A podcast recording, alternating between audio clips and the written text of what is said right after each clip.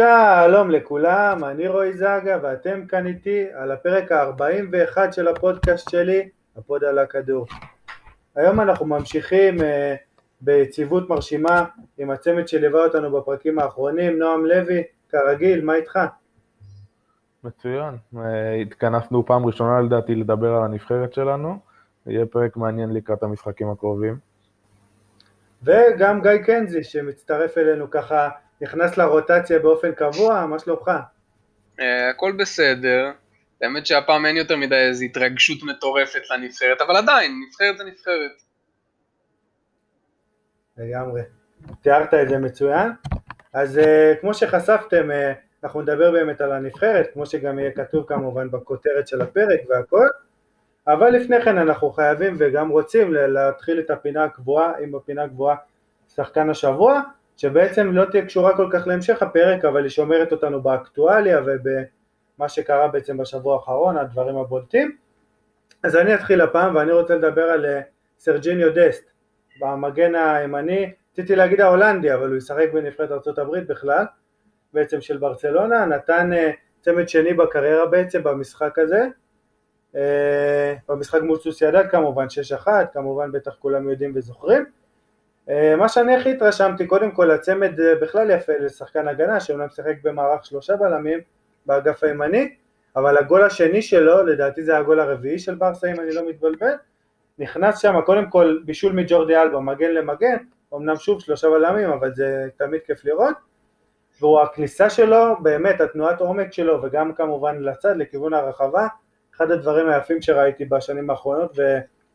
מראה על אינטליגנציית משחק באמת מאוד גבוהה בעיניי, אני מאוד התלהבתי מההופעה שלו, ומה שיפה שבדיוק באותו זמן, במקביל היה משחק של אייקס ששיחק בה דווין רנש, אם אני לא טועה את השם שלו, גם כן מגן, מגן ימני הולנדי, בן 18, בערך צעיר ממנו בשנה מדסט, נתן שער ושני בישולים במשחק של אייאקס, וזה יפה ככה כל הגלגולים האלה אצלם של המגנים הימניים, וזהו, אז אני התרשמתי מדסט, בוא נעבור אליך גיא, גם אתה הלכת עם שחקן הגנה אם זכור לי.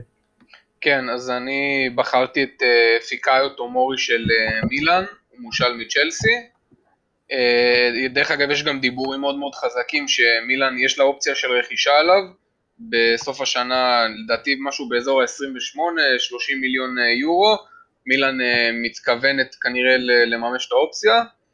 מדובר בבלם מבטיח מאוד, אה, בצ'לסי לא קיבל מספיק הזדמנויות, אה, הושאל למילאן, עושה רושם אה, מעולה, ומבחינתי הוא כבר, מהרגע שהוא הגיע, הוא שינה לגמרי את ההגנה של מילאן שהייתה באיזושהי ירידה, הייתה למילאן הרי תקופה מאוד מאוד ארוכה שהיא לא ספגה, ומאז שנת 2021 היא באיזה מין ירידה, הוא עזר לה קצת להשתקם, השילוב שלו השילוב שלו עם אה, סימון קיארה הוותיק אה, נראה בינתיים אה, מבטיח, שיש לך גם בספסל את הקפטן רומניולי, יש למילן חוליית הגנה חזקה, השבוע הם שיחקו מול פיורנטינה, במשחק שכבר הלך לכיוון של פיורנטינה, זה היה אפילו נראה לאורך כמה דקות, 10 דקות, 15 דקות, אפילו חד צדדי לכיוון פיורנטינה, ואז כמה חילופים שינו את המשחק, עשו מהפך, ניצחו בסוף 3-2.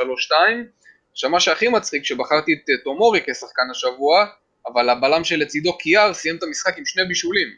עכשיו זה משהו שהוא לדעתי חסר תקדים לפחות ב... בזמן האחרון, בכדורגל המודרני, אני לא רואה יותר מדי בלמים שזה עם שני בישולים. אה, וזהו, הוא נתן... הוא יגיע לארץ כמובן. אה, קיאר, כן, כן, כן, כן, הוא יחד עם נבחרת דנמרק. אני לא יודע, לא בטוח אם פותח, אבל הוא יגיע לארץ. בלם אה, מאוד מאוד מנוסה. כן, כן, נדבר על זה. אה, וזהו זה, תומורי נתן הופעה מצוינת של אה, בלם צעיר מבטיח, וזהו זה. מדהים, אחלה בחירה, באמת מעניין, כי גם קיאר, כמו שציינת, נתן הופעה מעולה, אז אם הלכת על תומורי, כנראה שהוא היה עוד יותר טוב, זה... אני אלך לראות את המשחק, כנראה ששווה. הוא לא, אתלט ברמות שאתה... שאתה לא מבין, אתלט. לגמרי. כן, אני מאוד, כן, ראיתי אותו בצ'לסי ועקבתי, אבל uh, כנראה שהייתה באמת הופעה מצוינת אם בחרת אותו, אז uh, אני וכל הצופים יחד נלך לצפות בו, ונחזור לבחירה של נועם, אז בוא, ספר לנו עם מי אתה הולך.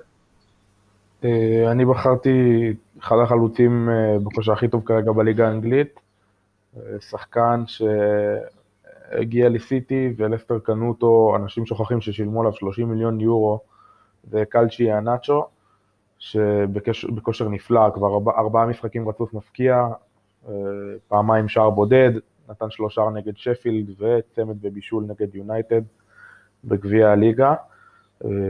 חלוץ שאני חושב ש... בגביע הליגה, כן. גביע ה-FA כאילו, גביע אה, ב-FA. שזה יותר יוקרתי כאילו. זה יותר יוקרתי, ועוד על יונייטד, אז בכלל. אמ, באמת, בכושר נפלא, הוא חשוב, חשוב ללסטר לקראת ה photo finish הזה של הליגה, שאם הם רוצים להישאר במקום שני, שיהיה להם עוד, עוד נשק אה, לצד ורדי. איהנאצ'ו הוא שחקן שאני אישית מאוד מחזיק ממנו, הוא נולד, גילוי נאות, הוא גם נולד, נולדתי בתאריך שלו, ובתאריך של אה, אהוב, אהובך זלאטן, אז אה, שחקן שהמון זמן כבר מחכים שהכישרון שלו יתפוצץ, הוא כבר בן 24, זה, הוא הגיע ללסטר בגיל 19 לדעתי, מסיטי, ושילמו עליו המון כסף בזמנו, ועכשיו הוא, אני מקווה שהוא יתחיל לתת את הפירות ולהמשיך בכושר שלו, הוא שחקן נורא לא יציב, ואם לסטר תרוויח אותו ככה בכושר לאורך זמן, אז אין לי ספק בכלל שהם ילכו חזק עד הסוף על המקום השני, וגם בגביע האנגלי, כמו שאמרת. יש לי שאלה לשאול את נועם. אה, לא מנסה להתקיל חס וחלילה, כן, אבל אתה יודע מה המאזן שלו, אה, מאזן, מה, מה המעמד שלו בנבחרת אה, ניגריה? זה משהו שמעניין, כי זה חלוץ צעיר, שאת הפריצה שלו היה אמור כבר לעשות מזמן, לפחות על הנייר, הוא לא... נבחרת לא ניגריה, 21 הופעות ותשעה שערים. זה נתונים יפים מאוד דווקא לך. יפה מאוד. כן. כן, אני פשוט לא זוכר אותו בדיוק בקמפיין נגיד שהיה של ניגריה היו במונדיאל, אני לא זוכר אותו. זהו, אני זוכר את אחמד מוסא מככב. זהו, אחמד מוסא, אפילו הגעלו, כאילו אז אה, מעניין. זהו, מסתבר שיש לו גם אה, מספרים יפים בנבחרת. יפים מאוד. אה, עכשיו בואו נראה אם הוא ימשיך את זה גם בהמשך הליגה. אז נועם בא לך עם המספרים מוכנים, ככה כמו... נועם, אין על נועם, אין על נועם. בשורה הראשונה. אני רק אציין שאני בשבוע שעבר התארחתי בפודקאסט של עמית לוינטל בכל יום שני, ודיברתי עליו באמת אחרי השלושה הזה בליגה שהיה לו מול אה, שפילד יונייטד, באמת נתן שם הופעה מעולה, אז דיברתי עליו גם קצת שם. לכל החבר'ה שכתבו לי למה אין פרק, הפניתי אותם לשם, שהאזינו לי שם. אז בכל מקרה, כמו שדיברנו ואמרנו, הפרק הזה התמקד בעיקר בנבחרת ישראל, יש אה, שלושה משחקים בעצם תוך שישה ימים, אה, חמישי, מחר בעצם היום, אנחנו נעלה את הפרק ביום חמישי, מקליטים ברביעי בערב, אחר כך אה, ביום ראשון מול סקוטלנד וביום רביעי במולדובה, באמת אני חייב להגיד שאני לא ממש מבין את זה, זה הסברים כן יש מבחינת לוז, כן, אין איפה לדחוף את זה, אבל בעיניי מטופש מאוד בעונת קורונה ששחקנים כל כך זכותיים, לדחוף כל כך הרבה משחקי נבחרת, ועוד במקביל, הייתי שמח לדבר על זה בפרק אחר אם נספיק, יש את יורו הצעירות שמתחיל, שאני מאוד אוהב בגדול, אבל מפצלים אותו לשניים, שזה מטופש לגמרי, אבל זה נושא לפרק אחר בכלל. כן. ובאמת, יש הרבה על מה לדבר גם בהקשר של הנבחרת. אנחנו בעצמנו, כל אחד חשב שהוא יודע מה ההרכב שיפתח, אנחנו מסתבר שבכלל אה, לא סגורים בעצמנו על ההרכב, אבל נתחיל ואפשר להתחיל לדבר על זה שבעצם אה, כמו שאמרתי ביום חמישי המשחק מול דנמרק שאחד הנתונים שמצאתי זה שבעצם במשחק פתיחה של אה, קמפיין מוקדמות מונדיאל שזה לא אומר הרבה כי זה סתם חלוקה למונדיאל ויורו, כן, אבל בכל זאת בשביל הפיקנטריה ישראל לא ניצחה במשחק פתיחה של מוקדמות מונדיאל מאז 2000, שנת 2000, 21 שנה כבר נתון שאומנם לא אומר הרבה כי זה סתם, אבל נתון נחמד. ומנגד היריבה דנמרק לא הפסידה במשחק פתיחה של מוקדמות מונדיאל מאז 1980, שזה באמת נתון מטורף.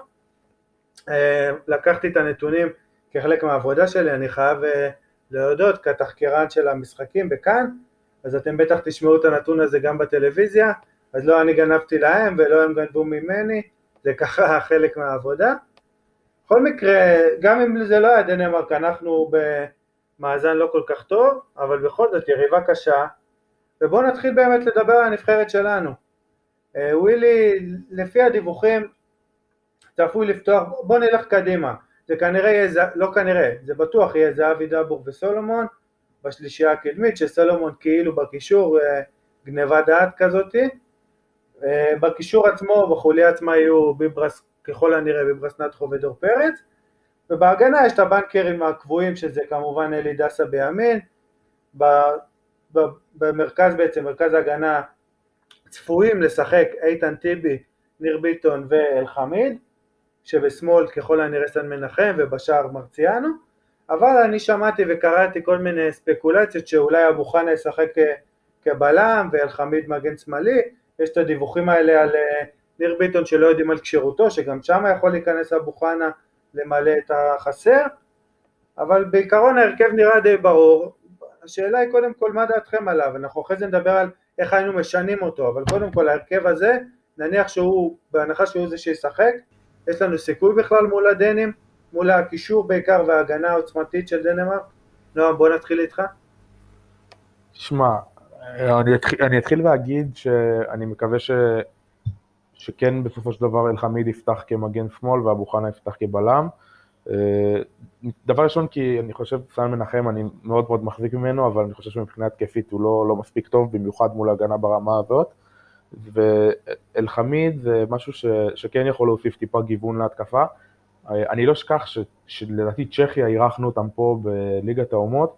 הם עלו עם יאן בורל שהוא מגן של סלביה פראג כמגן שמאל עם רגל ימין והוא עשה שם טרור באגף אני לא אשכח את זה ו... ואז אני זוכר שאחד הפרשנים אמר שזה משהו שהם עושים כבר שנים אני מקווה שאני לא טועה עם השם של השחקן, יאן בורל אם אני זוכר טוב. כן, כן. אה, זה יכול, זה יכול להיות אספקט מפתיע, שאם גם במיוחד אתה רוצה לפנות בסופו של דבר את מנור, שיהיה לו אחד על אחד על הקו בצד שמאל, אז פתאום אלחמין נכנס לך לאמצע ויש לך את מנור לבד על הקו, זה משהו שיכול להיות מאוד מעניין.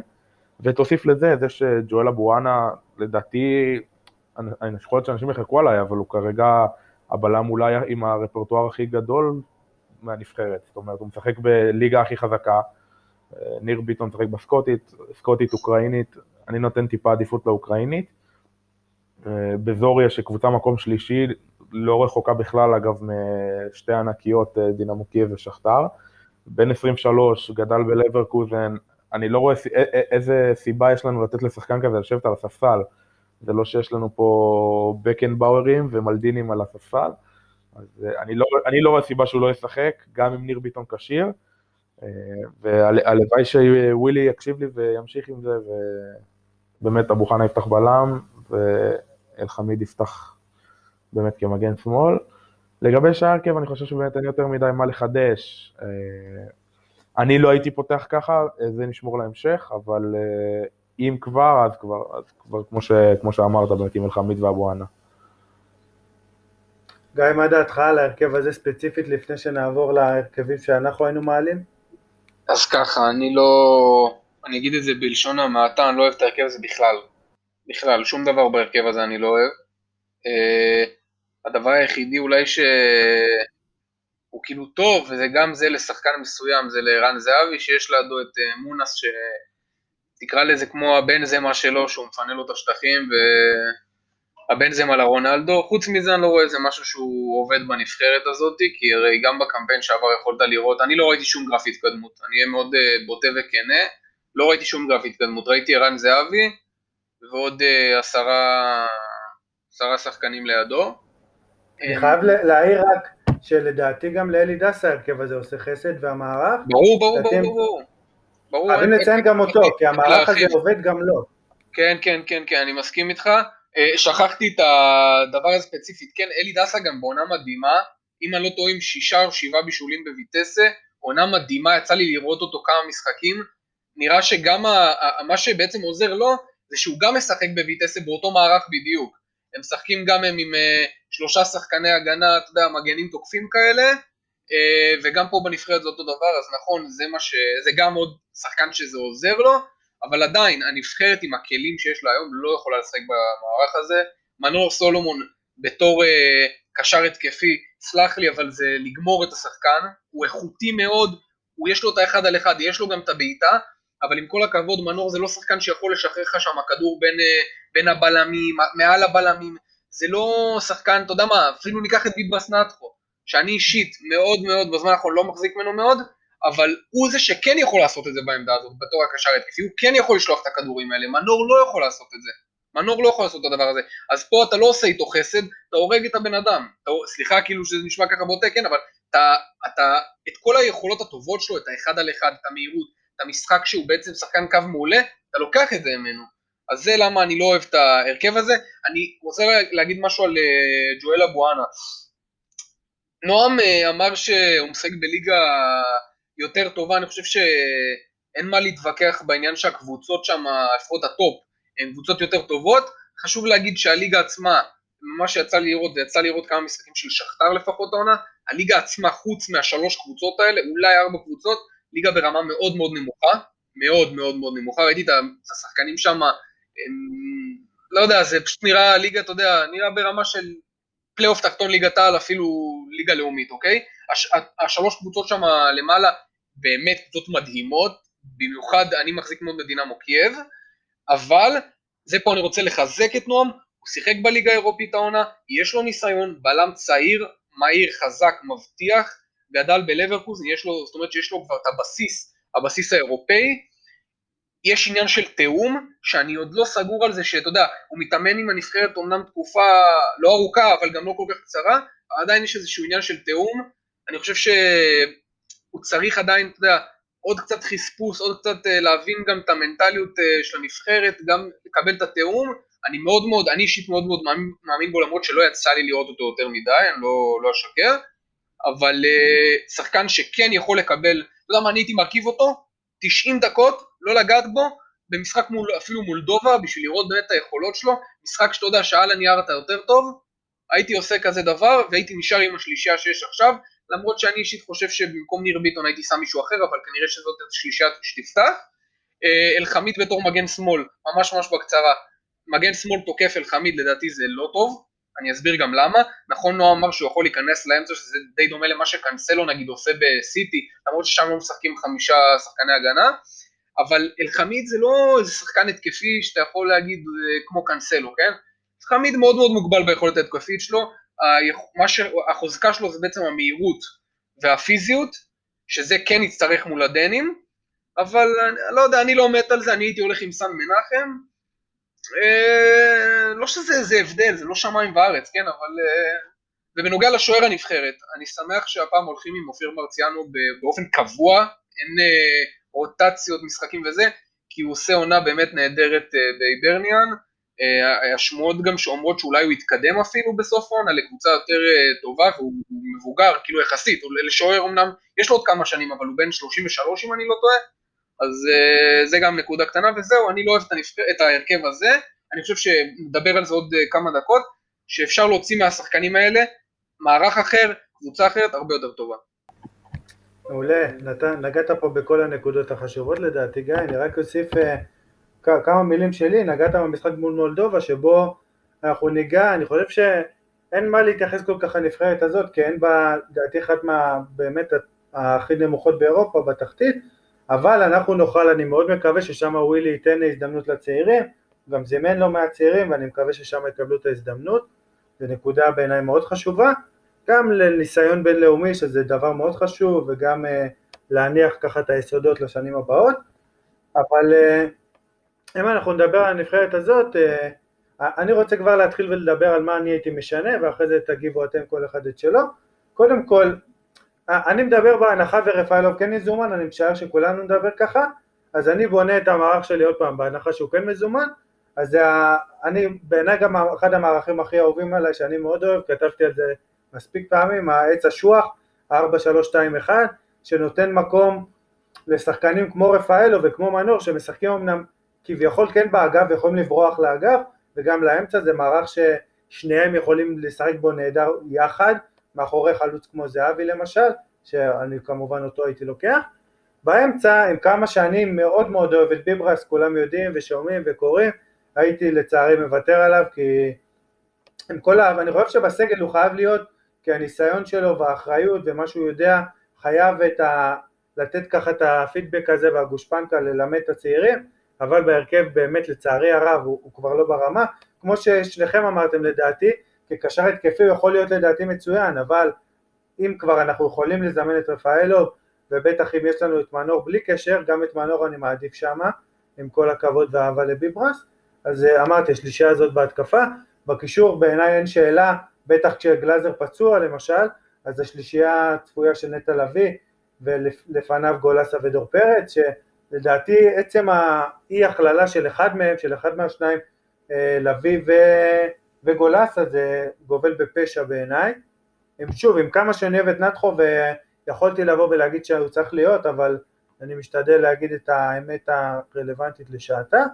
ההגנה לדעתי יותר קלה להרכיב אותה, אלי דסה כמובן בצד ימין, אני מתחבר למה שנועם אמר ואני דווקא חושב שחמיד יכול להיות מצוין כמגן שמאלי, גם כי הוא כבר עשה את זה בנבחרת ועשה את זה מצוין, לדעתי מול סלובניה זה היה בתקופה, בחלק שהוא שיחק מגן שמאלי, אחרי זה חזרו לשלושה בלמים והוא עושה שוב למרכז, ואז ספגנו באמת הגול, הוא עושה לא רע, יש לו אחלה כוח פריצה, הוא הרי התחיל כשחקן התקפה, אם תרצה להגיב על זה שוב תוכל, אני רק אומר את שלי, התחיל כשחקן התקפה ויודע, יש לו אפילו דריבל לא רע, שראינו אותו עושה גם בסלטיק, אפילו בפאר שבע, נתן כמה כאלה מאז שחזר לארץ, גם יש לו חוכמת משחק, שזה לדעתי דווקא מאוד מאוד חשוב שיהיה לנו מגן כזה, שיודע מתי לצאת, מתי לא לצאת, לדעתי זה דווקא מאוד חשוב, בטח מול נבחרת כמו דנמרק, אולי מול סקוטלנד פחות, מול מולדובה פחות, מול דנמרק זה לדעתי כן חשוב.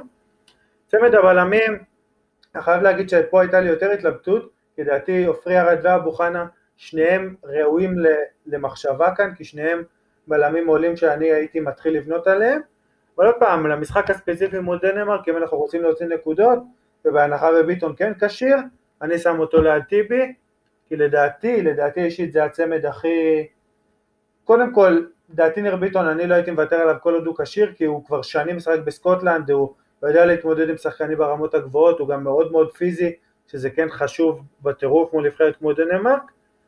וטיבי, עוד פעם, הוא פשוט בכושר מצוין העונה, בעונה, בעונות אחרות לדעתי הוא לא היה ראוי, עכשיו הוא באמת בכושר מצוין, הבלם הישראלי בליגת העל לפחות, אין ספק שהוא הכי טוב בעיניי. אה, אבל יש פה הרבה סימני שאלה בגדול במערך שלי, אז אני הולך ככה, 4, 2, 3, 1, ויש את האופציה של 4, 3, 3, שבטח לפחות אחד מכם ילך איתה. בוא נשמע אותך קודם, גיא, מה דעתך? אה, אז קודם כל, התייחסות קטנה לאלחמיד, חס וחלילה אני לא גורע ממנו את היכולות ההתקפיות, אבל אל תשכח, אמרת שהוא התחיל כשחקן התקפה, אז גם פרננדו טורס התחיל כשוער וגם תומא מונייה התחיל כחלוץ. בסוף אתה מגיע שאתה, לעמדה שאתה הכי טוב בה. אז אה, זה גם יכול להגיד איזשהו משהו.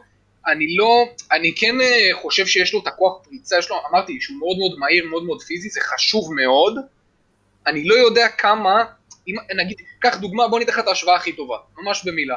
אלי דסה בצד ימין, אתה יכול להגיד שחאתם עבד אל חמיד מבחינה התקפית הוא אפילו 40% ממנו? אני לא מסכים. אני לא חושב שאפשר להגיד שהוא אפילו 40% מהתרומה כמו של אה, אלי דסה. הוא לא, אבל גם סן מנחם לא כל כך טוב התקפית, זה חלק מהעניין. אתה צודק, אבל סן מנחם דווקא, יש לו, אה, אני לא יודע אם יצא לך לראות יותר מדי משחקים של מכבי חיפה, אבל כן, יש לו הצטרפות מאוד מאוד טובה לרחבה, לפעמים כשמישהו שומר על, ה, על העמדה שלו, בעצם מחפה עליו, הוא נכנס המון פעמים לרחבה, עזוב, המשחק ראש זה לא קשור בכלל, כי זה בקרנות מצבים נייחים זה לא, זה לא האישו, אבל הוא נכנס מאוד טוב לרחבה, אה, הוא אתלט, הוא, הוא, לא, הוא לא כל כך מהיר, אבל הוא גם לא, הוא לא כבד, אני, יש לו דווקא, דווקא ברמות, יש לו רמות לא רעות, פשוט במכבי חיפה הוא לא, הוא לא מגיע למצבים כאלה יותר מדי.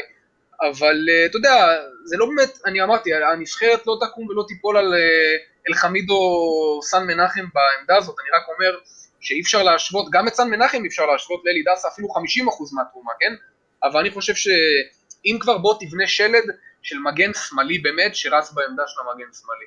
זהו, זה ההתייחסות לאלחמיד, עכשיו בנוגע למה שדיברנו על הנבחרת. אה, כמו שאמרת, אני כן הולך על 4-3-3, אני לא יודע אם נועם גם, אבל אני הולך על המערך הזה. אה, זה כאילו 4-3-3, אבל אתה יכול לקרוא לזה גם סוג של 4-2-3-1, כאילו ככה אני מסתכל על זה, זה מאוד מאוד דינמי, אתה יודע, עמידה הגנתית, עמידה התקפית. אה, אז ככה, אז אני... אני אנסה, לה, אני אנסה להפוך את זה, מה שיש לנו עכשיו, uh, הכי טוב שאני מאמין. אז ככה, אופיר מרציאנו שוער, אלי דסה מגן ימני, בלמים אה, אני אלך עם טיבי ואלחמיד, למרות שדווקא במערך של ארבע אין לי בעיה לקבל את אלחמיד בתור מגן שמאל, אבל אני פשוט לא חושב שיש בלמים שהם כרגע יותר מתאימים. אני אישית במערך של ארבעה לא ממש אוהב את ניר ביטון, מרגיש לי שהוא קצת כזה לא מאוזן, דווקא יש לו משחק רגל יותר טוב משלהם, אבל מרגיש לי שהוא יותר טוב בתור חמש, כבלם האמצעי שמרכז, תקרא לזה המשחק, מאשר מערך של אה, שני בלמים. אז אני אלך עם אלחמיד, עם טיבי ועם סן מנחם להשלים את החוליית הגנה. בקישור אני הולך עם uh, נטע לביא, אייל גולסה ודור פרץ, למרות ששוב, אם היו אופציות אחרות, אם הסגל היה אחר, יכול להיות שהייתי מזיז אחד מהשחקנים האלה, כנראה שהייתי מזיז אחד מהשחקנים האלה, אבל בהינתן מה שיש לנו היום, אני הולך עם השלישי הזאת. בוא, בוא, בוא דבר על זה, אם, אם היית יכול, נניח שאתה יכול לזמן כל שחקן ישראלי, מה היית משנה? לעמדה הזאתי, קודם כל, הייתי, אני בכלל, זה כבר נושא, זה כבר לגלוש לנושא אחר, אבל אני אגיד באמת בחצי מילה, הייתי מנסה להצעיר קצת את הנבחרת, ללכת עם שחקנים קצת יותר צעירים, קצת יותר שיש להם מה להוכיח, לא כאלה נגיד שבעים תקרא לזה כמו ביברס נטחו, אבל uh, אני, אני הייתי מזמן שחקנים כמו גדי קינדה, כמו uh, גבי קניקובסקי שהייתי מכניס אחד מהם לעמדה של תקרא לזה שמונה כזה, אחד מהם הייתי מזמין, אני לא יודע אם, לא יודע אם הם מתאימים בהכרח לשחק בנבחרת, אבל זה מה שאני הייתי בוחר, כדי לנסות ליצור פה איזשהו uh, משהו מעניין, משהו חדש, שלא ראינו מנבחרת ישראל הרבה זמן, אבל עזוב, זה כבר משהו אחר, uh, בואו נשאר עם ההרכב הזה, מה שיש לנו עכשיו, נטע לביא, אלגולס, אדור פרץ, זה השלישיית קישור שלי, ובהתקפה, אני אגיד לך את זה ככה, מנור סולומון בתור uh, כנף שמאל, ערן זהבי חלוץ, וכנף ימין, אני לא רוצה להישמע משוחד, אבל אני אגיד uh, דולף חזיזה, למרות, למרות שאני באמת באמת באמת מאמין בכל העניין הזה של ההצהרה בנבחרת, והייתי אפילו זורם איתכם בכיף על יאל עבדה, בתור אחד שיכול לאייש את העמדה הזאת, אני אפילו אלך איתך הכי אגרסיבי שיש עשר שנים קדימה. שהוא יכול להיות בעמדה הזאת עשר שנים קדימה. אני באמת מאוד מאוד מאמין, בו ומאמין בהצהרה של הנבחרת, זה הרכב שאני הייתי הולך איתו. אה, אולי, אולי, אולי שינוי קטן, נגיד הייתי שם את אלחמיד מגן שמאל, ועופרי ארד בתור בלם, או בלוריאן. זהו. חוץ מזה לא הייתי נוגע, זה מה שיש לנו עכשיו בנבחרת. אני חושב שזה מערך שהוא הרבה יותר מתאים, הרבה יותר אה, מודרני, וגם יותר מודרני, כי בעצם כל השלישייה, כל השלישייה של השחקנים שנתתי לך בקישור, כולם יודעים לעשות גם התקפה וגם הגנה. נכון שלא ברמה של אה, לוקה מודריץ' וטוני קרוס, כן? אבל כולם יודעים לעשות גם את זה וגם את זה. זה לפי דעתי הכדורגל המודרני, אני מאוד מאוד אוהב את המערך הזה, אני חושב שזה גם מערך שכרגע הכי מתאים לנבחרת, כי יש לך שלושה שחקנים, כמו שאמרתי, שיודעים לעשות גם הגנה, גם התקפה, יכולים לחפות על אלי דסה בצד ימין, שכל המשחק ירוץ, יעשה את הפורפרות שלו כל המשחק, גם בצד שמאל, אני מאוד מאוד מתחבר לזה, עצוב שאנחנו מדברים על זה וזה כנראה לא יהיה, אבל uh, אתה יודע, תמיד טוב לקוות ולחלום, זה המערך שלי 433, זה השחקנים, ואם היו לנו שחקנים אחרים סגל אחר, יכול להיות שדברים, אתה יודע, נקודה פה, נקודה שם הם משתנים, לא מעבר. אדום, בוא נעבור אליך, ובכל זאת, אם, אם יש שחקנים שלדעתך מתאימים שלא זומנו, אתה מוזמן להוסיף, כמו שאני הוספתי את רפאלו, מוזמן. אני רק אתן אנקדוטה לגיא על גדי קינדה, גדי קינדה כבר אה, שנה וחצי לא מקבל אישור בערך להגיע מארצות הברית כן, לישראל, כן. כל, כל, כל אה, פעם מחדש מנסים לזמן אותו, אני מדבר רק הקורונה, הגזמתי עם השנה וחצי, אה, אי אפשר, אי אפשר, הוא לא מסכימים להוציא אותו מארצות הברית, כל פעם מחדש מנסים לזמן אותו וזה פשוט לא מצליח. תשמע, אני, אני מאוד מאוד חצוי, כי אני חושב שדנמרק זו כן נבחרת, שאני אני, אני אגיד את זה ככה, הייתי בוחר שתי הרכבים שונים מול דנמרק ומול סקוטלנד, מסיבה פשוטה, דנמרק זו נבחרת שכן אתה צריך לעשות את ההתאמות עליה, סקוטלנד נבחרת שברמה שלה ואתה לא צריך, ואני אסביר למה אתה צריך לעשות את ההתאמות מול דנמרק. דנמרק, 90% אה, מהמשחקים בזמן האחרון עולים ב-4, 2, 3, 1, אבל מה, אה, לדנמרק יש אה, כאב ראש חיובית בעמדת החלוץ. יש להם ברייטווייט, יש להם את ווינד הצעיר ויש להם את פולסן. אז אה, מה שראיתי שהמאמן שלהם מנסה לעשות אה, בחלק מהמשחקים, הוא פותח ב-4-2-3-1, שם את אה, פולסן בימין, ברייטווייט בשמאל, ובעצם יוצא לך מצב שזה לא באמת ווינגרים, זה בעצם שלושה חלוצים. שלושה חלוצים, אריקסן מאחוריהם, אויברג ודינלי בקישור.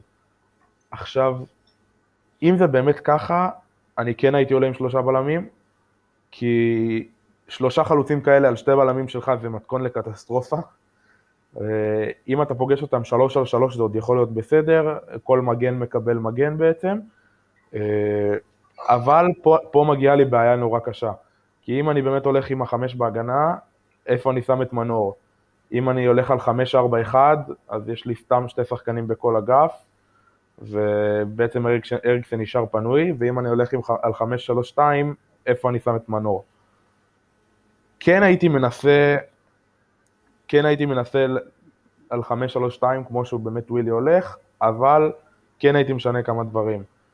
דבר ראשון, אה, הייתי שם את מנור חלוץ בצד שמאל, שבאמת ינסה לשחק כמה שיותר קרוב לקו, כי בכל זאת זו העמדה שהוא כביכול הכי טוב בה, אה, לידו את ערן, מן הסתם. עכשיו, בנוגע לקישור, אה,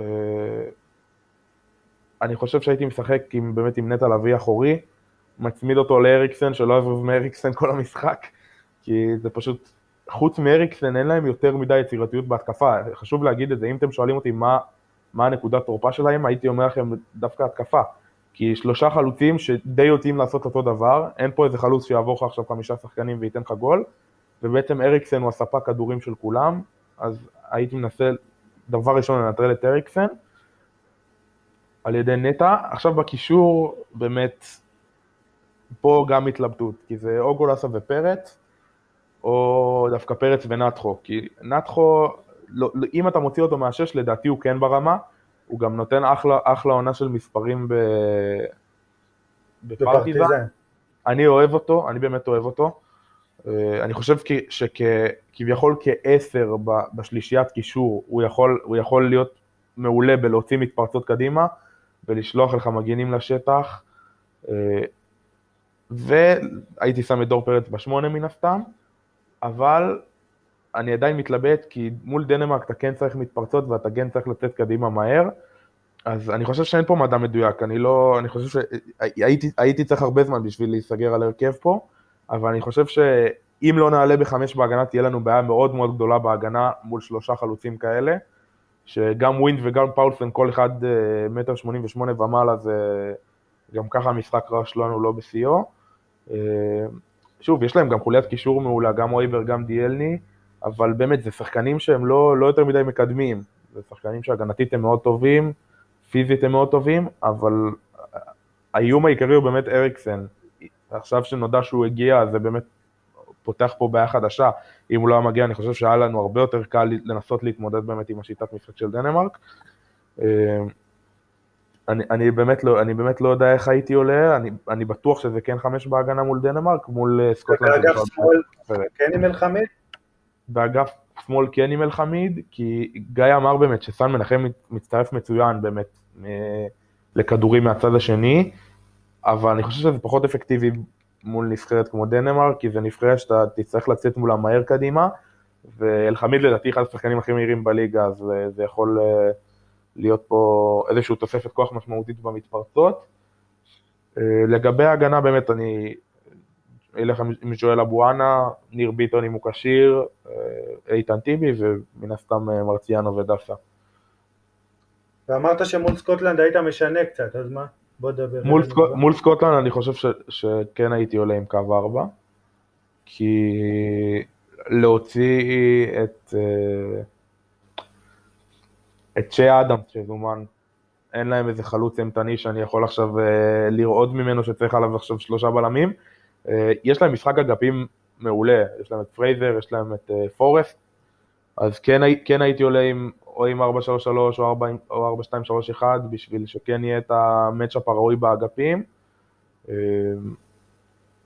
הייתי, הייתי עולה באמת או עם 4-3-3 או עם 4-2-3-1, מנור בשמאל, הייתי זורם עם גיא דווקא על עבדה בימין, כי אני פשוט חושב שאין שחקן שהוא, אני נורא אוהב את חזיזה דווקא בשמאל, אני לא אוהב את חזיזה כל כך בימין, אז בגלל זה אני זורם עם גיא על עבדה שמה, אה, ערן בשפיץ, גם ערן יורד אחורה ועבדה נכנס לשטחים מעולה, זה יכול להיות פה איזשהו פן מפתיע לסקוטים. בקישור אני חושב שאין איזושהי וריאציה שהיא עדיפה ברמות על וריאציה אחרת, זאת אומרת, אין פה איזשהו deal breaker שאם אתה לא מרכיב שחקן ספציפי אז הוא עכשיו חורץ לך את גורל המשחק. לא, לא, אני לא, לא מחליט על, על שלישייה ספציפית, מה שכן בקו 4 כן הייתי עולה עם סן מנחם, כי אני חושב שמבחינה אתלטית גם, כמו שגם אמר, יש לו משחק ראש מעולה, גם הגנתית הוא בסדר, הייתי עולה עם אלחמיד וטיבי בעולמים, אלי דסה מגן ימין ומרציאנו בשער. יש לי התייחסות קטנה אם אפשר, משהו ממש כללי, אבל משהו שלא לא מדברים עליו מספיק. שמתי לב, ממש תוך כדי שאנחנו מדברים, שרוב הנבחרות שנבחרת ישראל פוגשת, תפגוש, פגשה, הן נבחרות שהן לא, זה לא תגיד זה נבחרות כמו ברזיל, סתם אני זורק, ברזיל, ספרד, איטליה, גרמניה, נבחרות טכניות כאלה שיש להן שחקנים יוצא דופן. זה נבחרות שאתה כן צריך לעשות את ההתאמות האלה מבחינה אתלטית ופיזית, כן. אבל אין באמת איזה נבחרת שאתה אומר, וואי, אני צריך לשבור את הראש, איך אני עושה התאמה לפה ולפה ולפה ולשם. אז זה מין נקודה לרעת רוטנשטיינר, כאילו, אני לא יכול עדיין לשפוט אותו כי הקמפיין הנוכחי עדיין לא התחיל, אבל עברנו כבר קמפיין שהנבחרות הן כמעט אותו דבר. עכשיו, ניסית משהו אחד, עבד. ניסית משהו אחד, לא עבד. ניסית משהו אחד והיה כזה חצי חצי. עכשיו זה הזמן שלך להראות מה למדת. כמו תלמיד בבית ספר, מה אתה יכול לתקן מהטעויות שעשית, מה אתה יכול לשמר מהדברים הטובים שעשית. בגלל זה אני אומר, זה לא שאתה פוגש פה איזה נבחרת יוצאת דופן, עם כל הכבוד לסקוטלנד, וגם אה, אוסטריה שראינו, ומי עוד? אה, דנמרק, זה לא נבחרות עם כל הכבוד, זה נבחרות אה, סקנדינביות כאלה חזקות, פיזיות, אתלטיות, עם אה, משחק ראש טוב, עם גוף, יודעים לשמור, החלוצים יודעים לשמור על הכדור עם, ה, עם הגוף. זה לא נבחרות, אבל אתה יודע, חוץ מאריקסן, לא חושב שבכמה שנים האחרונות פגשנו איזה שחקן שאתה יודע על הנייר, וואו, זה שחקן שיכול... פגשנו את לבנדובסקי רק, אני חייב... לא, נכון, נכון, נכון, נכון, נכון, אבל אני מדבר על נגיד שחקן יצירתי, שחקן, אתה יודע, שאתה אומר, וואלה, זה שחקן אז אתה חייב להצמיד עליו כאילו שמירה אישית ברמה כזאת. אז, אז אני אומר, זה הזמן להראות מה למדנו, מה רוטנשטיינר למד מהקמפיין הקודם, מה השחקנים למדו מהקמפיין הקודם.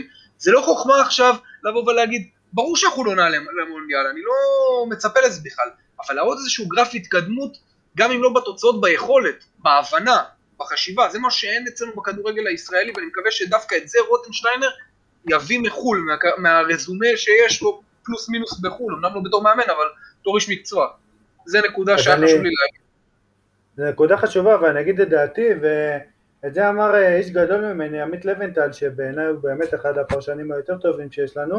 הוא אמר לי עוד במונדיאל, שהיינו יושבים ביחד ומנתחים, ואחרי זה בהמשך במוקדמות האחרונות שהיו, בעצם הוא אמר לי, ולדעתי הוא צודק מאוד אגב, שדווקא מול, לדעתו, ואני מסכים עם זה לגמרי, מול הנבחרות האלה שציינת, שהיותר אה, כאילו משחקות כדורגל יפה, התקפי, איתם כביכול אנחנו יותר יכולים להתמודד, כי אתה יכול להגיד בוא נשמור על אריקסן, בוא נשמור על כך וכך, אבל מול עכשיו נבחרת סקוטלנד שמעלה לך אה, כל, כל בלם אה, שתי מטר לקרן שאף אחד לא יכול לשמור עליו, או מול דנמרק עוד יותר, ש-90% מהשחקנים שלה יותר גבוהים משלנו, אם לא כולם, אז הרבה יותר קשה להתמודד איתם ברמה הפיזית, ודברים פיזיים זה דברים ש, שאתה לא יכול בעצם, זה פערים שאי אפשר לצמצם.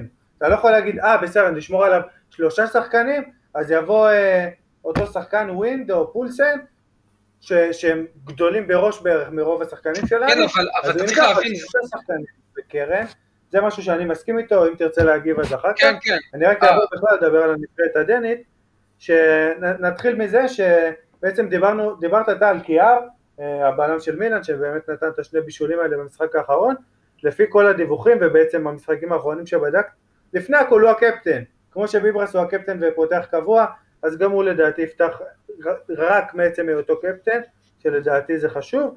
בנוסף יש להם עוד הרבה אופציות. יש את וסטגארד מסאוטהמפטון ויש את אה, קריסטנסן שהיה איתו בעיות אה, משהו בצ'לסי היה קצת חולה או משהו אבל בסוף הצטרף והאנדרסן מפולאם שהיה מועמד לשחקן פברואר בפרמייר ליג שלושה בלמים מצוינים בעצם ארבעה יחד עם קיאר, כל, כל צמד שירכיבו זה צמד בלמים מצוין שיקשה מאוד על החלוצים שלנו.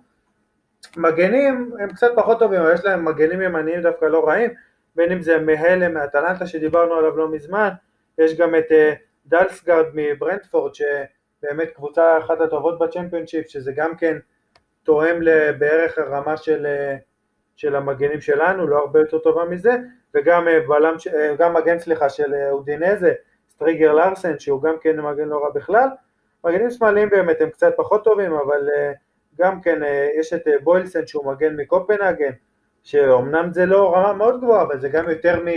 אם נשווה את סן מנחם במכבי חיפה, זה רמה קצת יותר גבוהה שהוא מתמודד איתה בכל שבוע, גם מסגרות אירופאיות שהוא כבר צבר ניסיון וכאלה, אבל זה הנקודת תורפה שלהם כביכול, האגף השמאלי של ההגנה. יש את סקוב לדעתי. בקישור שאמרנו, אויביארג ודילייני שצפויים לשחק ביחד, דווקא אויביארג, נתחבר למה שאתה אמרת נועם, אבל אני דווקא הפוך, אה, אמרת שבעצם אה, אריקסן הוא היחיד שיודע לשלוח כדורים, אז אויביארג דווקא אצל מוריניו שהוא סופר הגנתי בטח העונה, יש לו מספרים בעצם השני הכי גבוה בקבוצה חוץ מקיין, אפילו יותר מסון של מסירות מפתח, יצירות מצבים, דווקא הוא עושה את זה לא רע, היו לו גם כמה סקנד אסיסט כאלה, אמנם הוא כאילו אפור, אבל הוא פשוט נוגע בכדור כל כך הרבה שאחת לעשר נגיעות נגיד הוא משחרר איזה מסירה טובה, 15, 20, אבל זה באופן יחסי לשחקנים אחרים, יש לו את הראיית משחק הזאת בגדול. אגב בסאוטמפטון שהיא קבוצה שיוצאת למתפרצות, שהוא שחק שם לפני, הוא גם כן עשה את זה מאוד יפה, עוד פעם, אם אריקסן לא היה משחק, כנראה שהוא היה בכלל אפילו משחק את העשר, שזה רע מאוד בשבילם, אבל זה עדיין יותר טוב מרוב הדברים ש... שיכולנו לפגוש, בעיניי, ודילייני זה גם כן, שחקנים ששניהם ביחד, אה, לדעתי אין לנו שום סיכוי מולם, גם היינו מציבים את אה, דור פרץ ודור פרץ משוכפל, איזה שני דור פרצים כאלה, שכולם אומרים אה, הוא שחקן ברמה אירופאית, פיזי ברמה אירופאית, עם כל הכבוד והאהבה שלו הוא לא יכול להתמודד איתם, גם לא עם אחד מהם. Uh, התקפה, כמו שאמרת, לדעתי זה בעיה, בעיה שלהם, כאילו השלישיית ההתקפה שהוא מפזר אותם באגפים. לדעתי יש לו שתי שחקנים, שני שחקנים שהוא צריך להשתמש בהם, אני מקווה שלא דווקא, אבל הוא צריך להשתמש, שהראשון זה דאמסגארד מסמפדוריה, winger אה, בן 20, שחקן פנטסטי שאני מקווה שלא ישחק, אבל הוא בעצם הכי תואם מנור ש, שיש להם, או אולי בכלל שיש בבית הזה, מאוד מזכיר אותו גם הדריבל, מוסר טוב מאוד לשטחים, אה, די מהיר, באמת שחקן טוב, ויש גם את, אה, רציתי להגיד אחד, אבל הם שתיים וגם עם שם די דומה, יש את אה, אנדריאס סקוב אולסן מבולוניה, ויש גם את סקוב עצמו, רוברט סקוב מאופנהיים, ששניהם גם כן משחקים באגפים, סקוב משחק באופן בכלל באגף שמאל כאילו של השלושה בלמים, אולי שם הוא ישחק גם, לדעתי הוא התקפי מדי לזה, אבל אני מקווה בשבילנו שהוא לא יפתח עם אחד מהם ועם החלוצים הכבדים האלה דווקא כן, אבל הוא יכול פתאום להפתיע ולפתוח עם שני שחקנים מהירים גם בכנפיים ואז זה יעשה לנו בעיה כי לדעתי ווילי באמת מתכונן לשלישיית חלוצים הזאת והוא יכול לעשות לנו את ההפוך על הפוך ולהפתיע.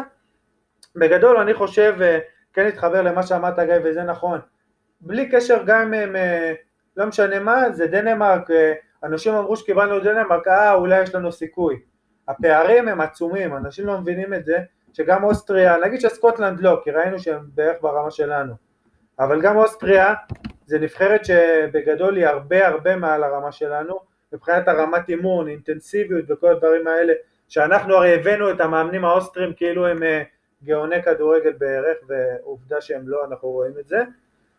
אה, בכלל, אם נדבר על דנמרק, אני אישית לא חושב שיש סיכוי, אחרי זה ניגע קצת יותר בקצרה בסקוטלנד, אבל אה, כמו שאמרתי, זה קצת יותר קרוב אלינו, אבל בואו בוא נשאל קודם בדנמרק, זה המשחק הקרוב, בעצם מחר, אנחנו נקליט ביחס ליום הקרבה, זה יהיה באותו ערב. לדעתי, לדעתי האישית, במשחק מצוין שלנו, שזה, כמו שדיברתם שניכם, בעיקר גיא דיבר על זה, שבעיקר זהבי ייתן יום טוב, וההגנה לא תעשה יותר מדי פשלות, אפשר להוציא נקודות, לפחות נקודה, כי גם הם, עוד פעם, יש להם הגנה טובה, יש להם הכל, אבל אם זהבי תופס יום, ואני לא מתבייש להגיד שאני לא מחובבה ברמה האישית, מקצועית למדתי להשלים עם הגדולה שלו, ביום טוב שלו הוא יכול גם לתת פתאום שלושה, אפילו אני לגמרי מודע לזה, כמו שהוא עשה מול אוסטריה בדיוק לפני שנתיים פלוס מינוס. בגדול זה יכול להסתיים בין 3-1, אה, 3-2 לנו, שכן יכול לקרות עוד פעם ביום, ביום מצוין, לבין גם תבוסה גדולה 3-0, 4-0. זו דעתי, נתתי פעם אה, טווח, כי באמת זה משחק שיש לו הרבה אופציות. נועם, אתה דיברת, נתת את הנקודות שלך לנבחרת הדנית, אבל בכל זאת אתה חושב, יש לנו סיכוי בכלל להתמודד איתם? גם ביום טוב של זהבי למשל? אני חושב שכן, כי... אני אגיד לך למה, אני חושב שזה זה, זה בא לטובתנו באיזשהו מקום שפה הכוכב הכי גדול של הנבחרת השנייה מגיע בכושר רע. אריקסן של היום זה לא אריקסן של לפני שנתיים בטוטנאם, שאם הוא היה בא לך לפני שנתיים הייתי אומר לך וואלה זה שחקן שאני מפחד ממנו.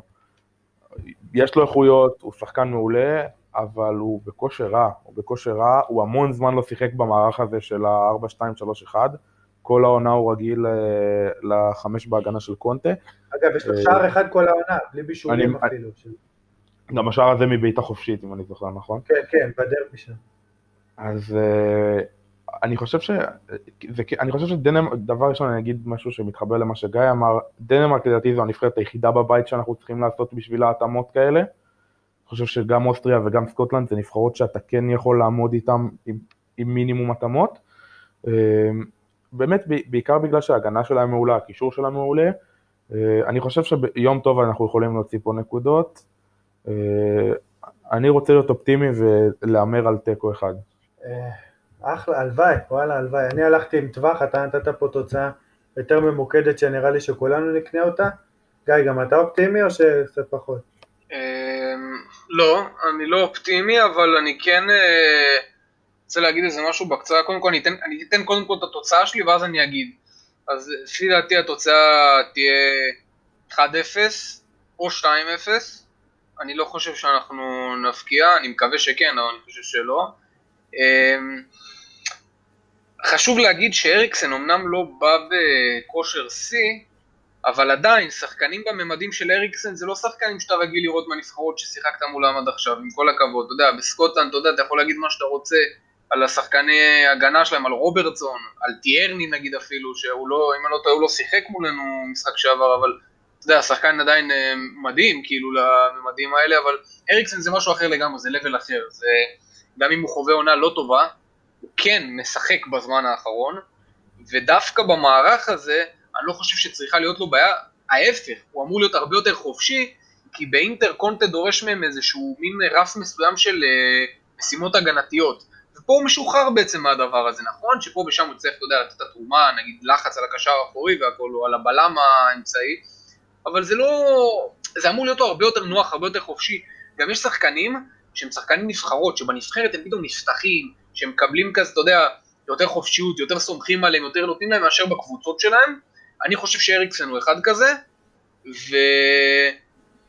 לא יודע, יום טוב שאתה, תשמע, יום טוב שאתה נבחרת, יום באמת שאיכשהו מצליחים לעשות את כל ההתאמות וכל הדברים, וזהבי ומנור פתאום, וזה, זה, אתה יודע, אז אפשר, אני לא אומר שאי אפשר, אפשר, אני פשוט פחות חושב, אבל עם כל הכבוד, אתה יודע, אני לא מזלזל חס וחלילה בדנמרק, ההפרש בינינו לביניהם זה שנות אור, כן? שנות אור, בהכל, לא צריך להרחיב על זה, בהכל, אבל כבר שיחקנו טוב, לא מדבר על תוצאות, שיחקנו טוב כבר נגד נבחרות יותר גדולות מדנמרק. נכון עם שחקנים אחרים, עם מערך אחר, עם מאמן אחר. אבל אתה יודע, ביום טוב הכל אפשרי, למרות שאני עדיין אומר, אני הולך עם 1-0, 2-0 לדנמרק, ואני חושב שהפעם אנחנו נראה בקמפיין הזה למה רוטנשטיינר והשיטה שלו לא מתאימה לנבחרת ישראל. אני מקווה מאוד שאני טועה, באמת, כי אני תמיד רוצה להצלחת נבחרת ישראל, אבל אני, אני מאוד מאוד בטוח שזה מה שיקרה. אה, מסכים, אני בפסימיות רבה מסכים, עוד פעם, כמו שתיארת את זה מצוין כבר ב...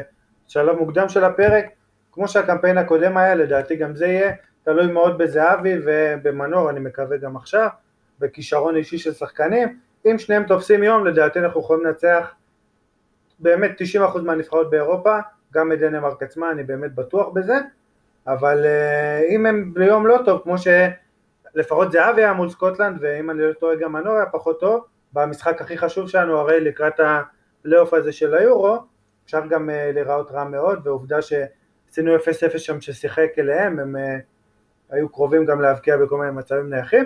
בכל מקרה, נקודה אחרונה שלי על דנמרק לפני שנתקדם לסקוטלנד זה קצת יותר אה, הימור וניתוח ספציפי, אני הכי פוחד דווקא מפולסן, שהוא שחקן שאומנם uh, קצת כבד באמת והרבה דברים, אבל הוא חלוץ תשע אמיתי, שיכול לעשות צרות אמיתיות וגדולות מאוד לנבחרת שלנו, והוא שחקן כן עם ניסיון שצמח, הרי הוא, היה לו ימים שעומר דמארי שחוגג היום יום הולדת, שבאמת אחד השחקנים שאני הכי אוהב, הייתי חייב להזכיר, שיחק איתו עוד בלייפציג בליגה השנייה שמה, עבר את כל הדרך פולסן והתחשל, והוא שחקן כל כך מנוסה, ש...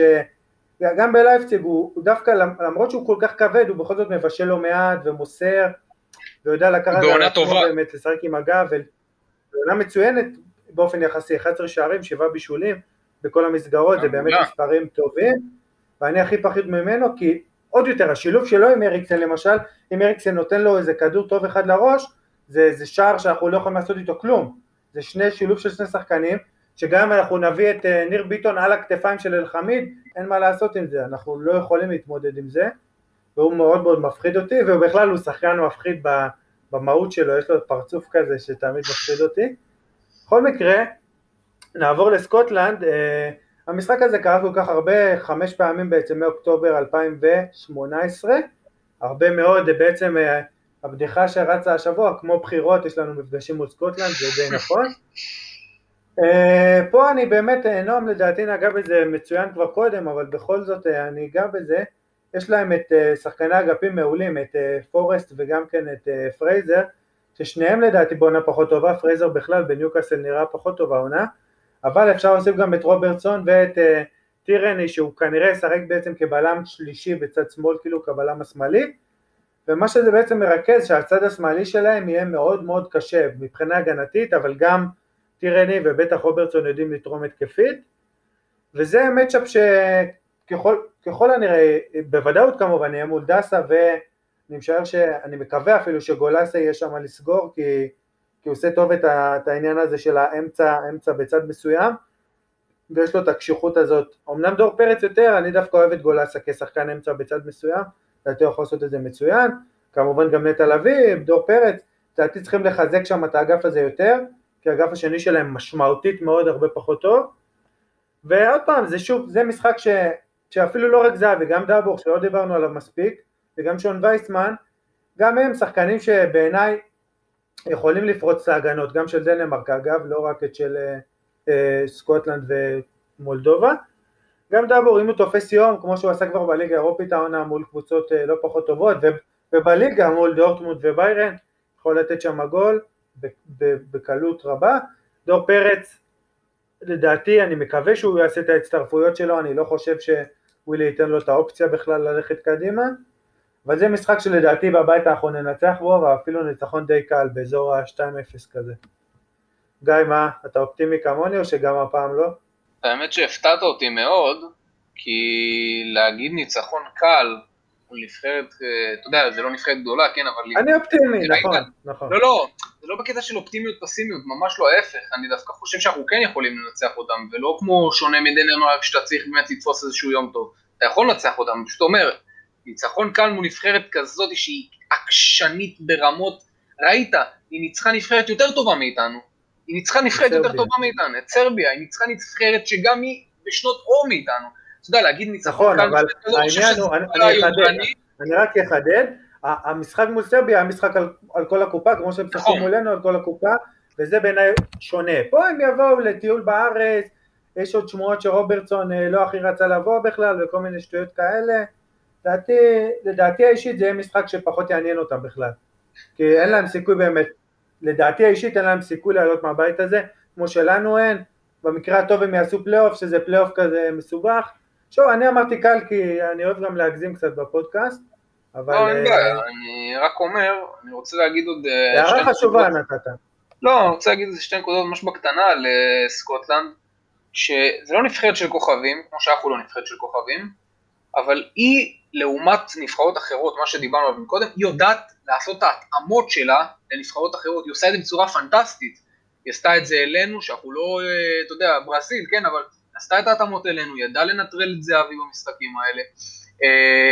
גם את מנור, פחות או יותר, אה, מול סרביה שיש שם שחקנים הרבה יותר טובים מזהבי ומנור, אם, אם אני לא צריך אפילו את ההסכמה שלכם, אני חושב, שחקנים הרבה יותר טובים מזהבי ומנור, היא עשתה את ההתאמות וברור שזה היה שלב נוקאוט, וזה היה, אתה יודע, הכל אול אין כזה, הכל, הכל, כל הקופה, אבל עדיין נבחרת שיודעת לעשות את ההתאמות שלה, נבחרת מאוד מאוד עקשנית, פיזית, חזקה, יש לה שחקנים יצירתיים, למרות שהם לא באים לידי ביטוי יותר מדי בנבחרת, והתוספת הכי מרעננת זה בעצם התוספת של צ'ה אדמס, שנועם הזכיר אותו מקודם, חלוץ פריימר ליג לגיטימי, העונה, אני, אם אני לא טועה, הוא מעורב במספר דו ספרתי של שערים, כאילו שערים בישולים ביחד, נותן עונה לא רעה יחסית לעונה קצת עגומה של סאוטהמפטון, הוא כן יכול לעשות שם שינוי, אתה יודע, זה לא חלוץ בסדר גודל של לבנדובסקי, אהלן, סוארז וכאלה, כן, אבל כן יכול לעשות שם שינוי, אולי להכניס קצת יותר התקפיות לסקוטלנד.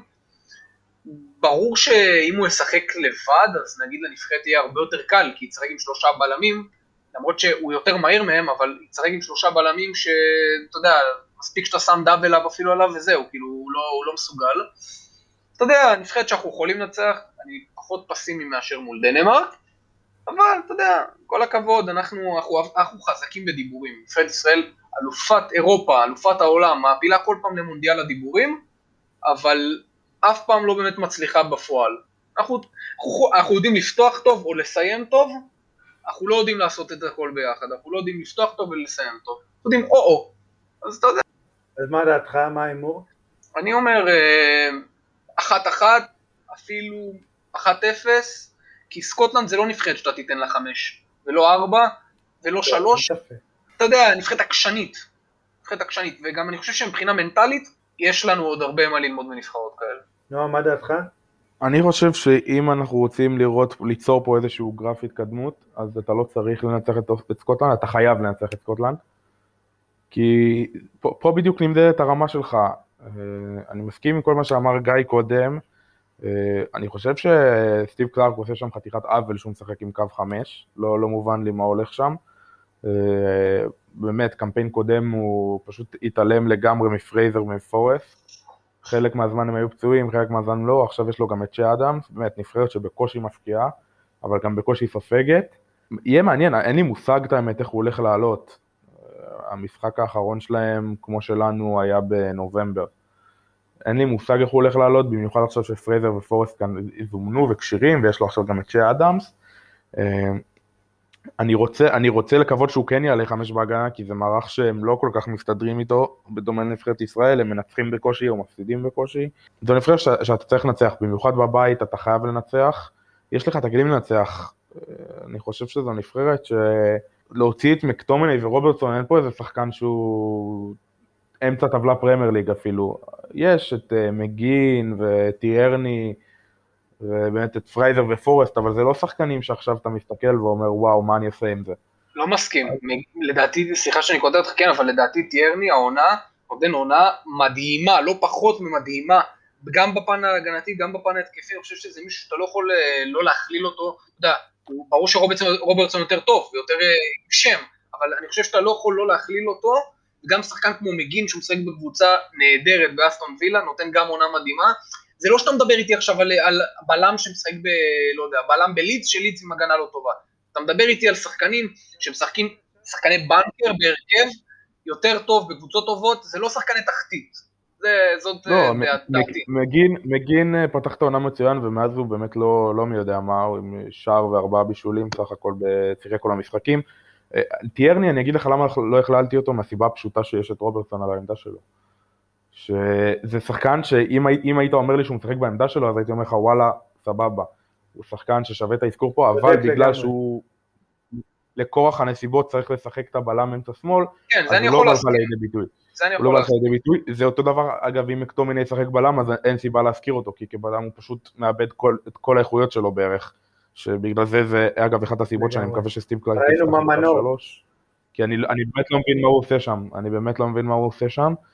אה, שמע, זה נבחרת שלדעתי מבחינת האיכויות שלה, באמת, אם אתה מוציא החוצה את רוברטסון, אתה שווה ערך איתה, שווה ערך איתה ואתה יותר מוכשר ממנה לדעתי, זה כן, מבחינת הכישרון ההתקפי לפחות, אני, אני, אני לא כל כך מחזיק... אגב, גם עם רוברטסון אנחנו יותר טובים.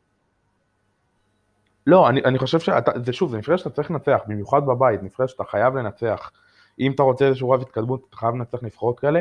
כן, יש להם פה פן, פן באמת מנטלי ופיזי שהוא עדיף עלינו, של כל השחקני צ'מפיונשיפ ופרמייר ליג, מבחינת כישרון אתה עדיף עליהם, ואני חושב, זה צריך לבוא לידי ביטוי במיוחד בבית, ובגלל זה גם אני לא הייתי עולה מולם עם חמש בהגנה ומשנה את ההרכב מדנמרק. אני חייב להגיד שזאת אמירה שאני מאוד מאוד מתחבר אליה, שאתה יודע, ברור כל אחד ודעתו, כן, אבל זו אמירה שאני מאוד מאוד לא מתחבר אליה, שאנחנו יותר כישרוניים מהם. אני אסביר לך למה. יש שחקנים שכמו שאמרתי, הולך להם בנבחרת, ויש כאלה שלא הולך להם בנבחרת, אבל בוא, אתה לא יכול להתעלם, גם אם זה היה לפני שתי עונות ושלוש עונות, אתה לא יכול להתעלם מעונה שנגיד פרייזר, שאומנם, אני אמרתי, הוא לא בא לשם אה, לידי ביטוי בנבחרת, אבל זה שחקן שנתן לפני שתי עונות, אם אני לא טועה, איזה 16 בישולים בפרמייר ליג, נתן כאילו, נתן מספר... נכון, אבל, אבל אתה יכול להגיד, בסדר, אבל לנו יש את אה, מנור ודבור ווייסמן וזהבי. ו... מה דבור, מה דבור ומה שון וייסמן, שאני מאוד מאוד מעריך כל אחד מהם אישית, ומעריך מה הם עשו בנבחרת, אתה יכול להגיד...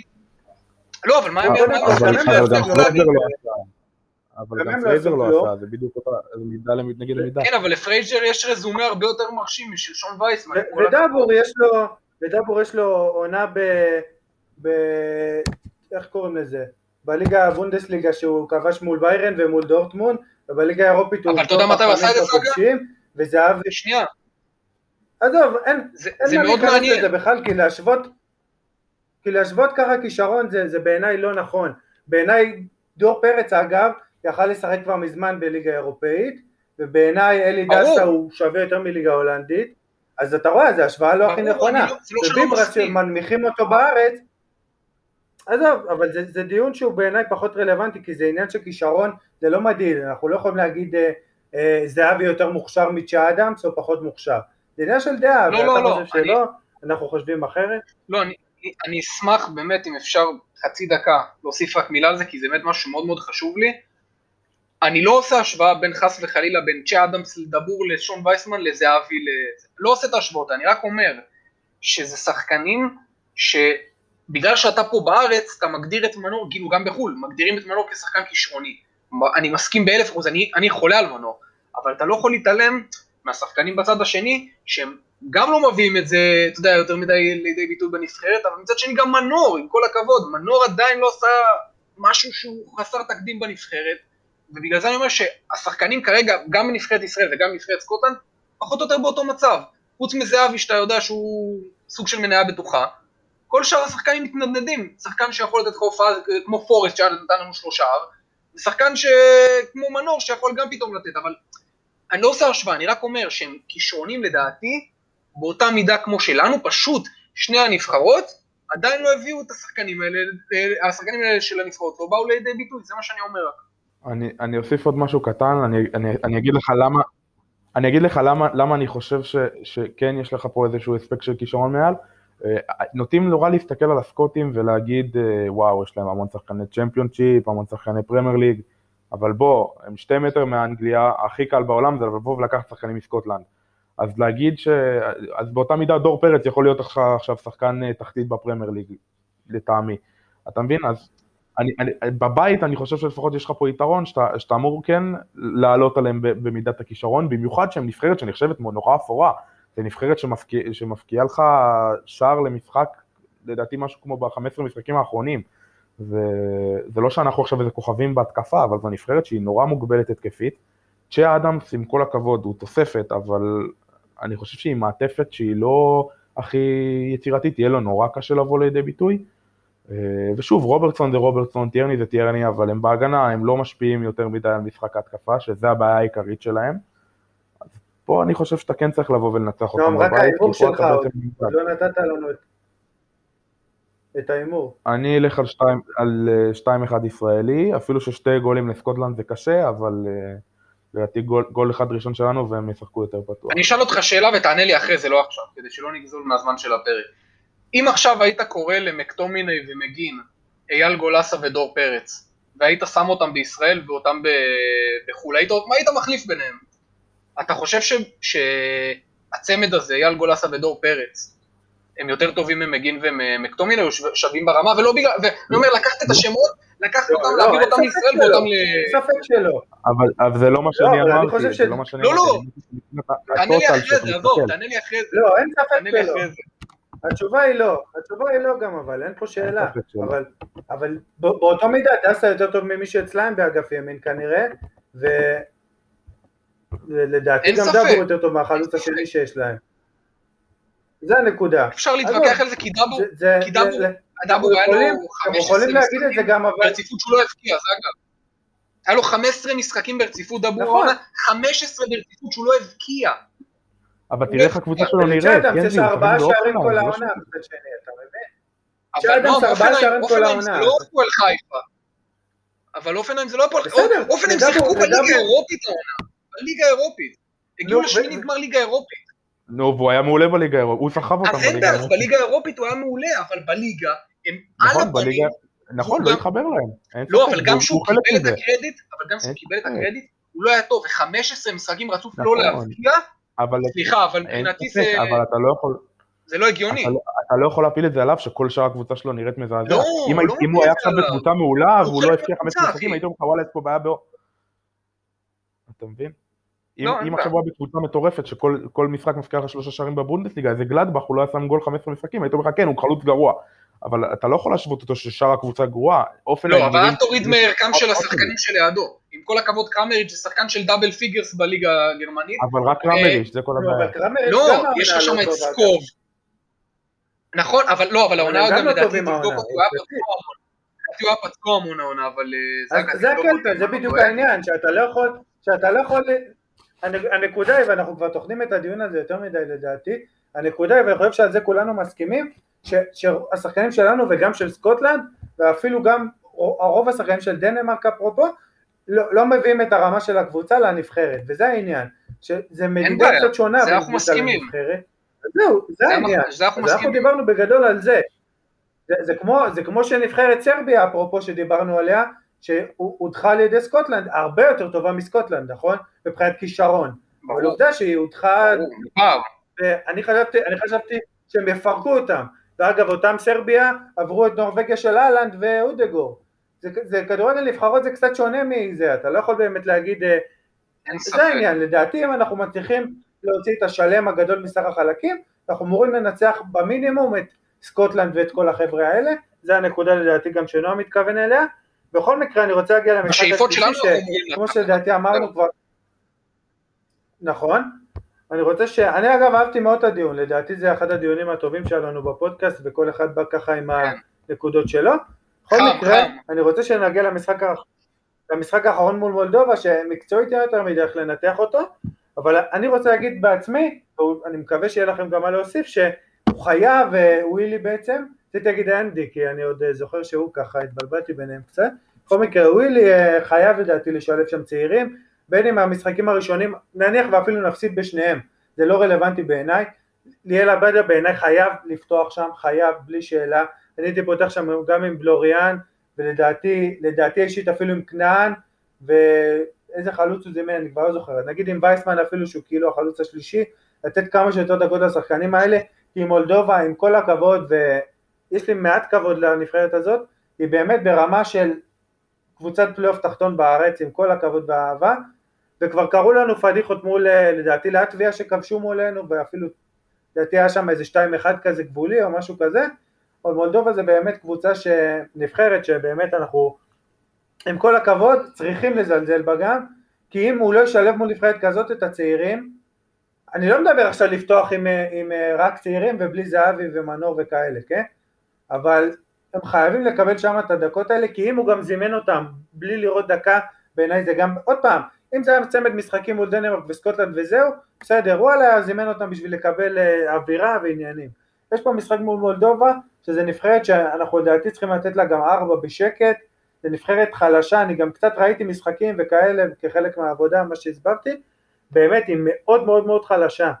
ויכול להיות גם שנספוג, כי לספוג נבחרת ישראל סופגת לפעמים אה, גם גולים שטותיים, אבל התקפית חייבים לבוא ולתת לילדים האלה, אתה דיברת והדגשת את עבדה, עבדה לדעתי האישית מול נבחרות יותר טובות, מול סקוטלנד ודנמרק לפתוח הוא עוד לא צריך, כי אין לו את הניסיון הזה והוא לא שיחק אף משחק נבחרת, וזה בכל זאת משחקים שאם אתה איכשהו מסיים במקום שני בבית, עוד יש סיכוי לעשות פתאום אה, פלייאוף של אה, זה, אבל מול נבחרת כמו מולדובה, עבדה גם יכול פתאום לתת אה, הצגה, סליחה, ולתת איזה צמד אפילו או משהו כזה. בלוריאן, עופרי ארד, אלה שחקנים שבעיניי חייבים לקבל דקות במשחקים האלה.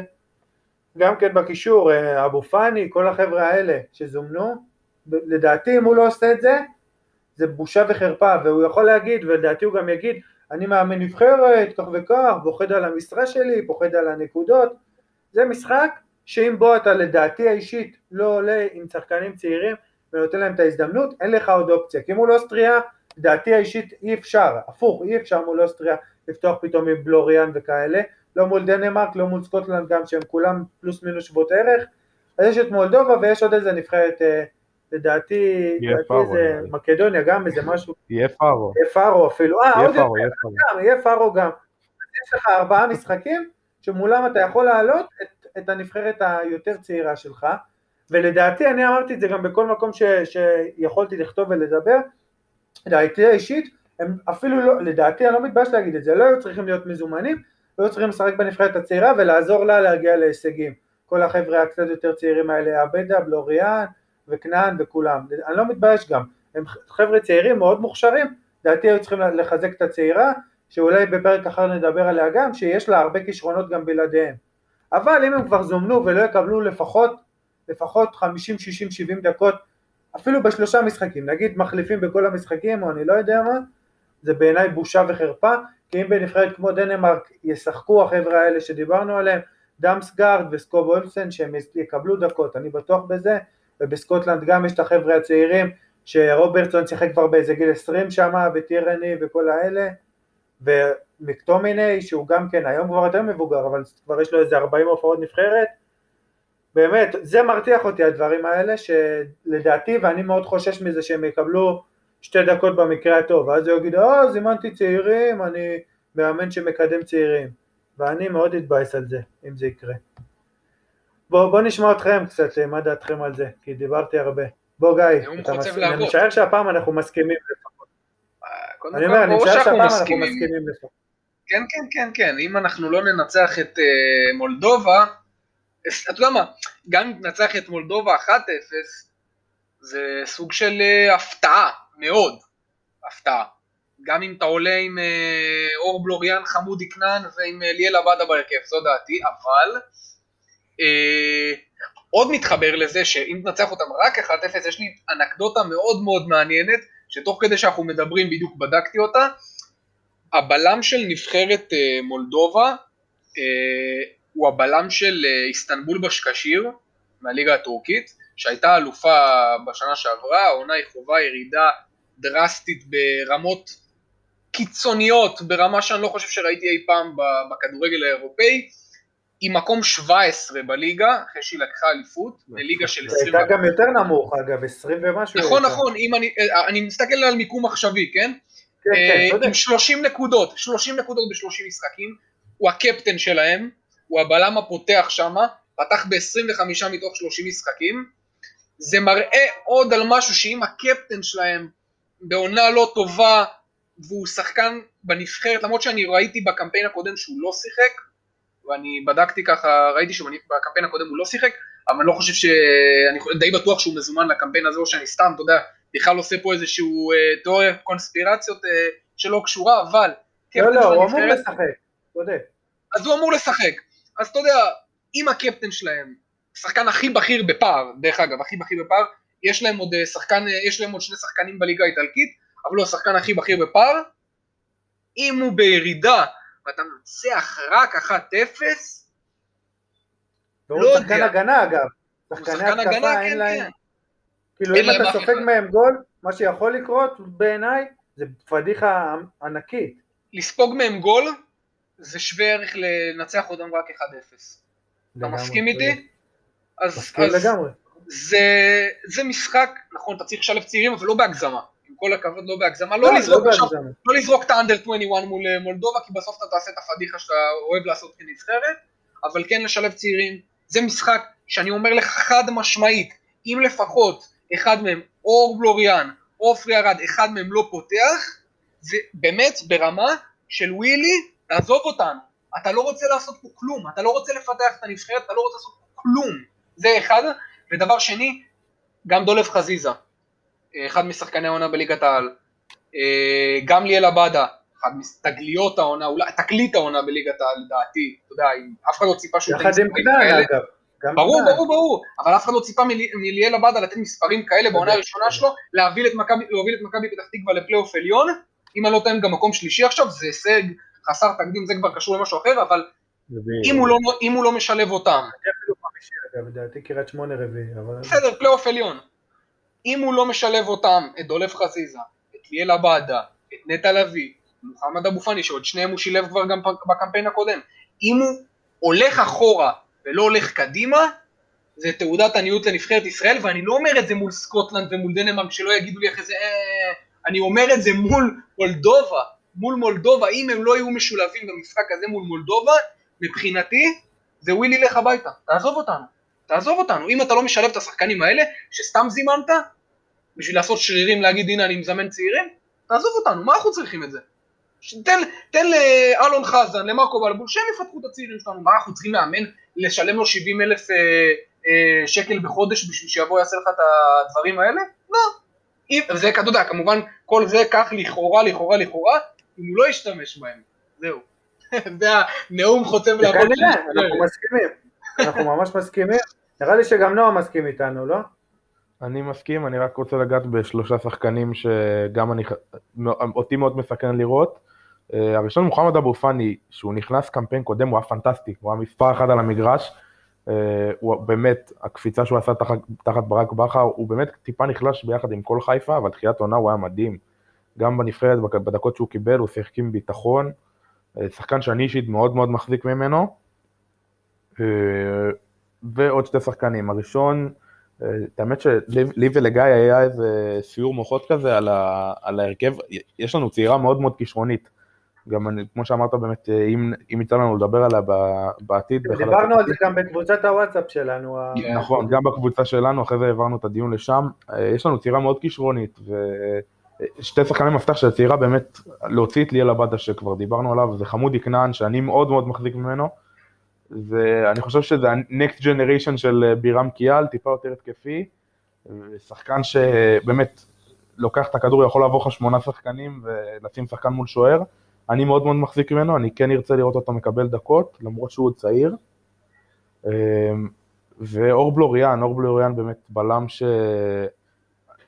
הוא, הוא, הוא נורא שונה מעופרי ארד, שניהם טובים, הוא נורא שונה מעופרי ארד, כי המון בנים, המון שנים לא, לא צמח לנו בלם ארס כזה.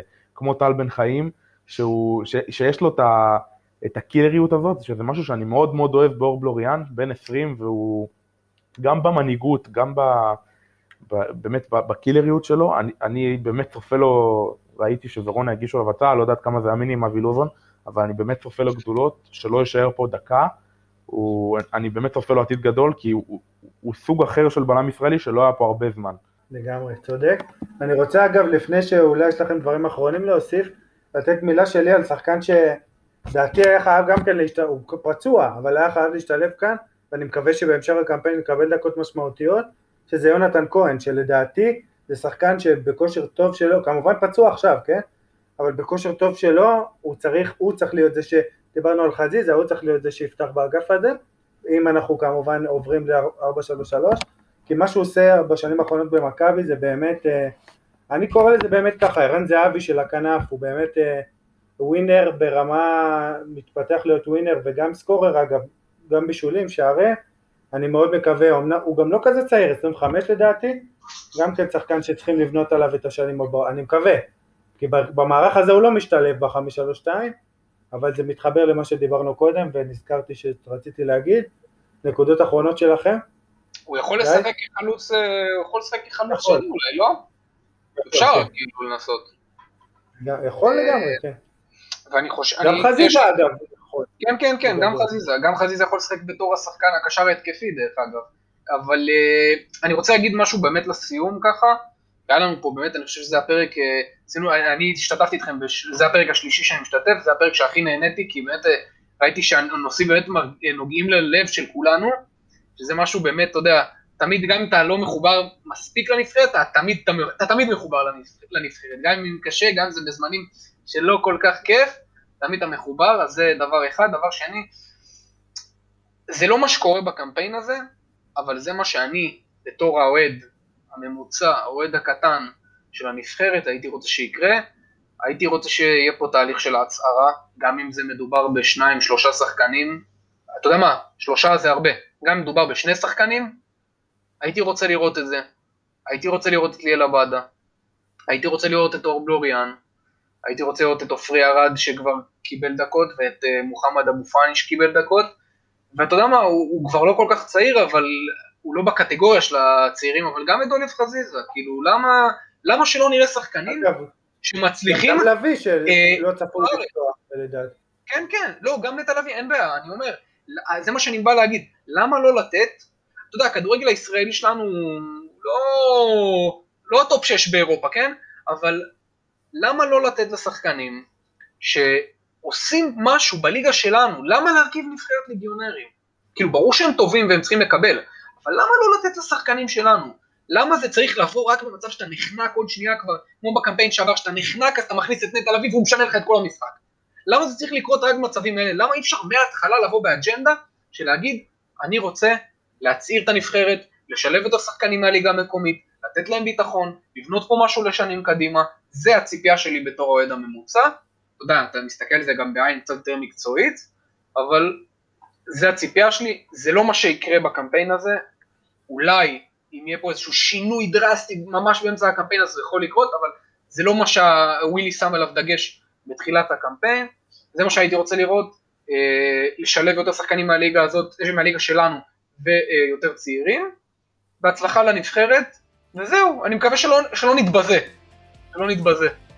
אין לי מה להוסיף, אני באמת אה, מקווה שנראה פה כדורגל אה, משתפר, שיהיה פה איזה גרף, אני רק רוצה לראות גרף עלייה, עזוב אותי ניצחונות וזה, אני רוצה לראות שיש פה משהו שזז.